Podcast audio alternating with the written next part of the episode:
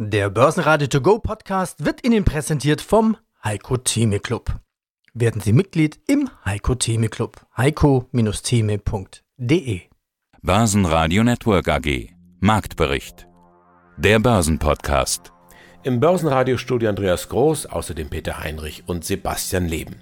Es war ein ruhiger Tag an der Börse. Der DAX kam am Dienstag kaum vom Fleck. Übrigens das gleiche Bild im frühen Handel in den USA.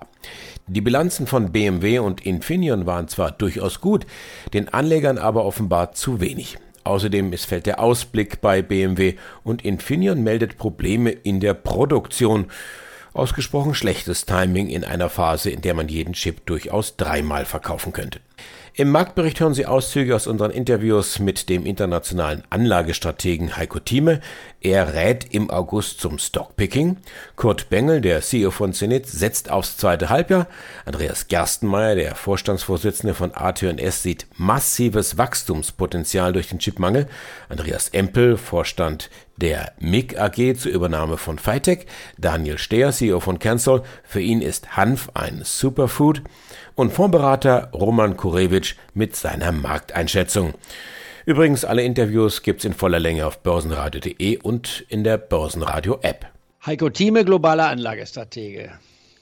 Heiko, die Berichtssaison. Sie läuft, sie läuft gut, aber irgendwie habe ich das Gefühl, dass die Anleger trotzdem nicht zufrieden sind. Woran liegt das deiner Meinung nach? Sind die Erwartungen zu hoch oder sind die Ausblicke zu schlecht?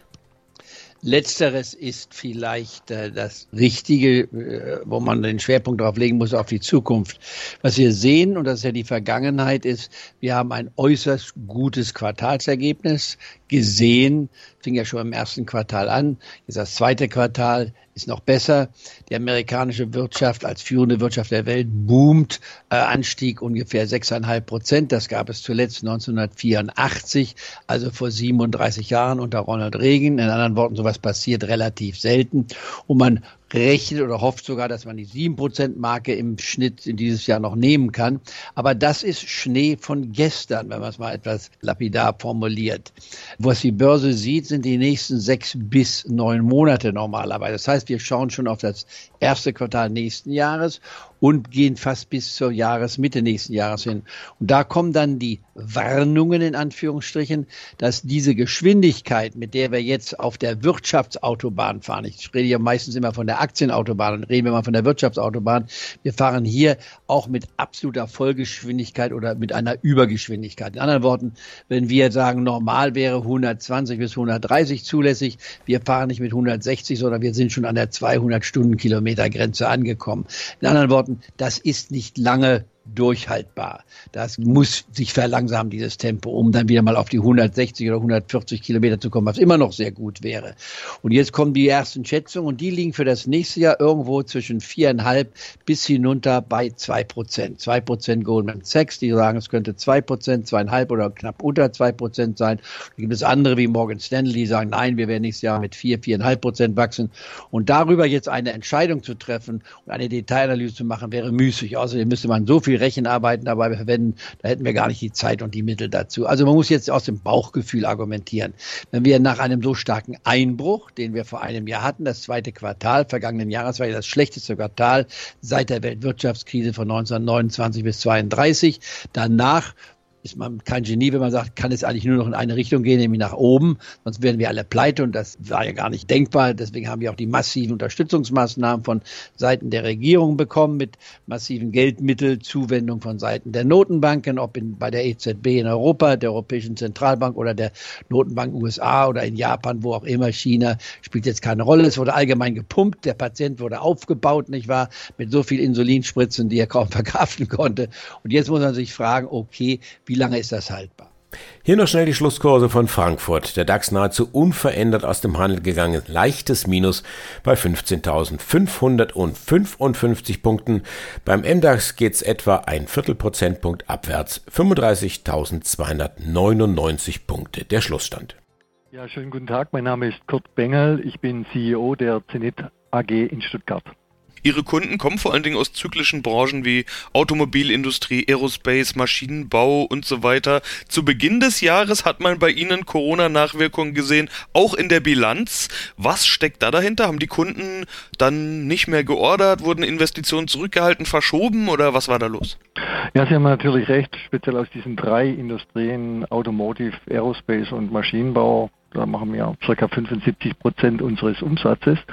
Und mit dem Jahreswechsel ist die Corona-Pandemie ja nicht weg gewesen, sondern nein, auch im ersten Quartal haben wir das noch entsprechend gespürt. Viele unserer Kunden hatten hier weiterhin Kurzarbeit in ihren Unternehmen angesagt und es hat sich natürlich speziell bei uns in dem Bereich des Vertriebs der eigenen Software, aber auch im Bereich des Services niedergeschlagen, sodass wir äh, sicherlich in Q1 auch noch entsprechend die Corona Auswirkungen äh, gespürt haben. Aber ich muss sagen, in Q2 war das schon ein bisschen anders. Ja, in Summe für das gesamte Halbjahr sehen wir 1% weniger Umsatz mit 73,9 Millionen Euro. Wenn man Q2 alleine sieht, und das ist das, was Sie gerade gesagt haben, sieht man ein Plus von 6,3%. Ja, sind die Corona-Effekte dann jetzt vorbei? Wirken die noch? Äh, helfen Sie uns mal beim Einordnen. Natürlich eine sehr gute Frage. Klar, wenn ich jetzt das erste Halbjahr letzten Jahres vergleiche, da habe ich in Q1 noch kein Corona-Quartal gehabt. In diesem Jahr habe ich natürlich Q1 und Q2 äh, zwei Corona-Quartale und Sie sagen richtig, Q2, wenn ich die äh, Quartale miteinander vergleiche, dann merken wir schon ein Anlaufen, sage ich jetzt mal, der Investitionsmöglichkeiten für unsere Kunden. Speziell muss ich sagen, im Bereich der eigenen Software und auch der Fremdsoftware haben wir hier ein, ein Wachstum zu verbuchen. Und ich habe meinen Leuten schon immer gesagt, okay, spätestens im zweiten Halbjahr geht es wieder los. Wir müssen hier natürlich auch aufpassen, dass wir dann auch unsere Mitarbeiter an Bord haben, um in die Projekte reingehen zu können. Ich möchte einfach damit sagen, ja, die Investitionsbereitschaft, die geht so langsam wieder los aber sicherlich nicht in allen Industrien, die wir Stand heute abdecken. Wir haben noch ein paar Einschränkungen, speziell im Bereich der Aerospace-Industrie. Andreas Gerstmeier, CEO der AT&S AG. AT&S, Umsatzrekord in Q1. Starten wir mit dem Chipmangel in der Autoindustrie, Chipmangel in der Elektroindustrie, Chipmangel in der Werkzeugindustrie, bei den Bauern der Maschinen, wie zum Beispiel bei Kion, den Gabelstaplerhersteller. Welche Rolle hat das Thema Chipmangel bei AT&S und Ihren Quartalszahlen? Naja, grundsätzlich würde man sagen, hat es zwei Rollen. Äh, die eine Rolle ist natürlich in Zeiten, wo es auf der einen Seite zwar Chipmangel gibt, heißt es aber auch gleichzeitig, dass der Bedarf sehr hoch ist, was wiederum die Nachfrage nach unseren Produkten unterstützt. Auf der anderen Seite ist es natürlich schon auch, zumindest gerade in der Automobilindustrie, ein, eine gewisse Bremse für die Erholung nach der Covid-Krise. Wir haben zwar auch im Automobilbereich sehr gute Umsätze gesehen, denken aber, dass das noch deutlich besser ausgefallen wäre, wenn, wenn diese Chipmangel-Situation nicht gewesen wäre. Heißt das, Sie haben aufgrund dessen Chipmangels mehr Umsatz gemacht und wird dieser Engpass in dieser Branche weiterhin erstmal anhalten? Ja, jetzt glaube ich, muss man auch ein bisschen unterscheiden. Also es gibt ja unterschiedliche Komponenten, die dann auch unterschiedliche Chips benötigen. Äh, wenn man jetzt einmal durch die einzelnen Branchen durchgeht, fangen wir mal in unserer Wachstumsbranche mit den äh, Mikroprozessoren an. Dort muss man ja zur Kenntnis nehmen, dass es Chips genug gibt, aber leider nicht genug oder Gott sei Dank nicht genug Substrate. Das heißt, das ist ja der große Treiber für unser Geschäft, wo wir sehen, dass es die nächsten Jahre massives Wachstumspotenzial für unsere Komponenten gibt. Das ist ja auch nebenbei gesagt der Bereich, in dem wir ja seit einiger Zeit sehr intensiv investieren und auch die nächsten großen Investitionen dorthin allokieren. In anderen Bereichen äh, wie Automobil, Industrieelektronik, die Komponenten, die dort benötigt werden, da muss man einfach zur Kenntnis nehmen, dass die Halbleiterindustrie einen Investitionszyklus ausgelassen hat.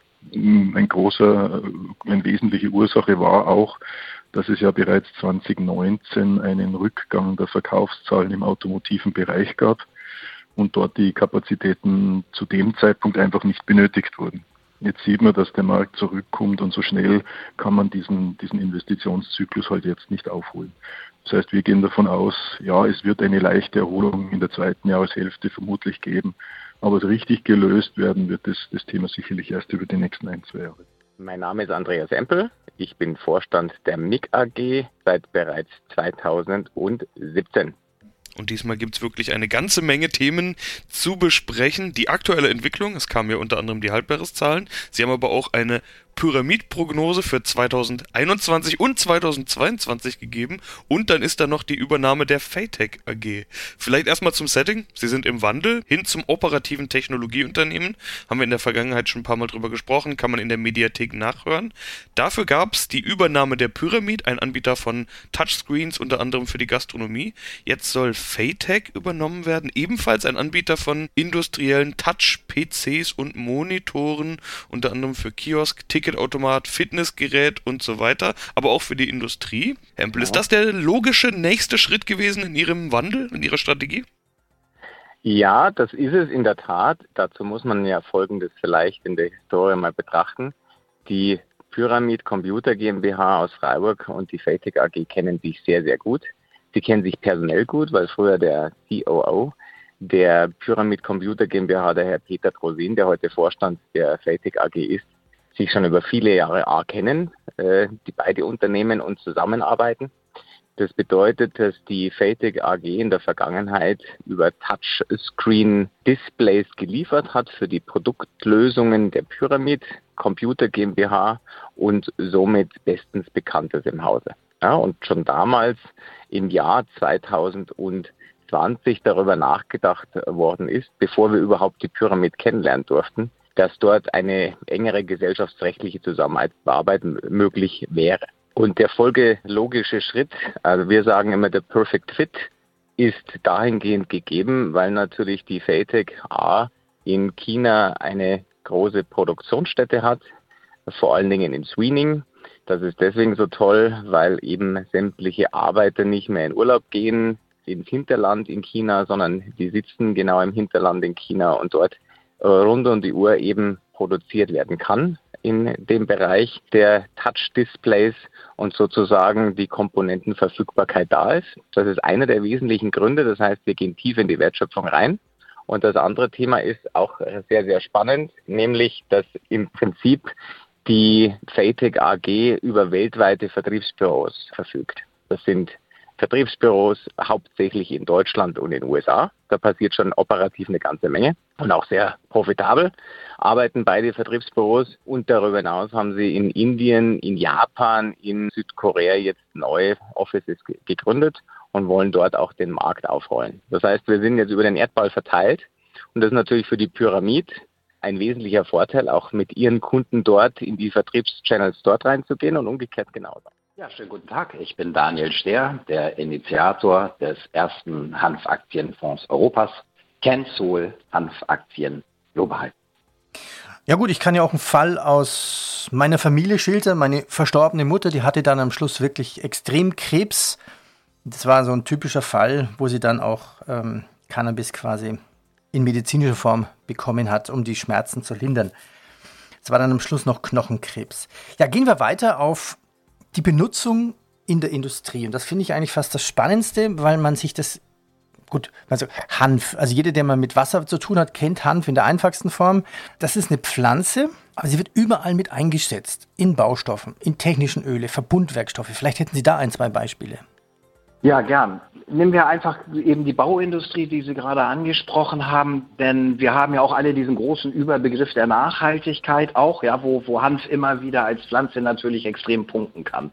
Wir wissen momentan, Wärmedämmung Dämmung in der Breite wird äh, isoliert mit Polymeren also Styropor, was natürlich auf der einen Seite nicht atmungsaktiv ist, gleichzeitig wird es dann mit Algiziden bearbeitet, weil es die Feuchtigkeit irgendwie nicht rauslässt, sich Algen bilden. Das Ganze wird durch den Regen, kommt sowas ins Grundwasser. Ich habe da einen interessanten Bericht gelesen, ähm, Anfang der Spree in Berlin und Ende der Spree, wenn man sich da die Algizide anschaut, wie stark das ansteigt, das, das hängt interessanterweise mit diesen äh, Verschalungen zusammen und gleichzeitig ist das natürlich alles Sondermüll, ja, also da freuen sich natürlich unsere unsere nächsten Generationen überhaupt nicht drauf.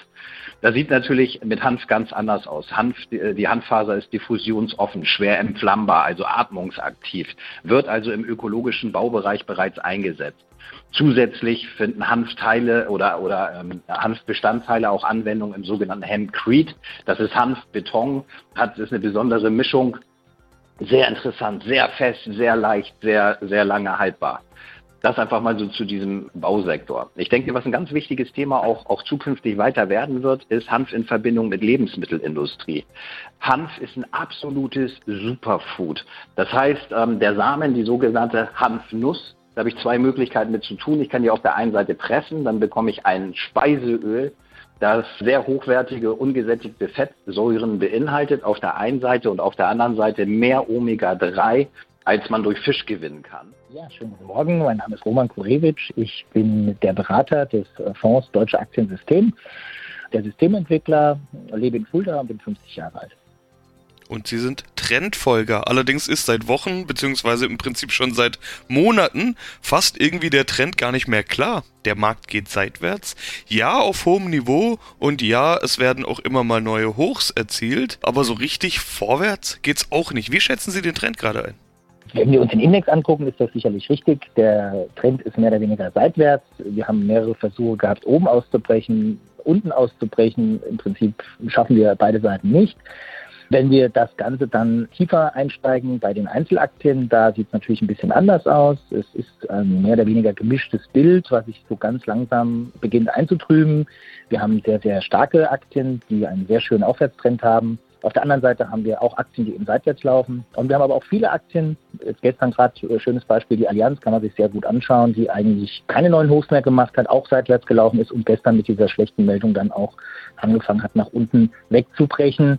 Äh, jetzt wird es eben entscheidend sein, sehen wir mehr von der ersten Kategorie, sprich weiter steigende Aktien, dann müsste auch irgendwann der Index sich weiter nach oben abarbeiten können.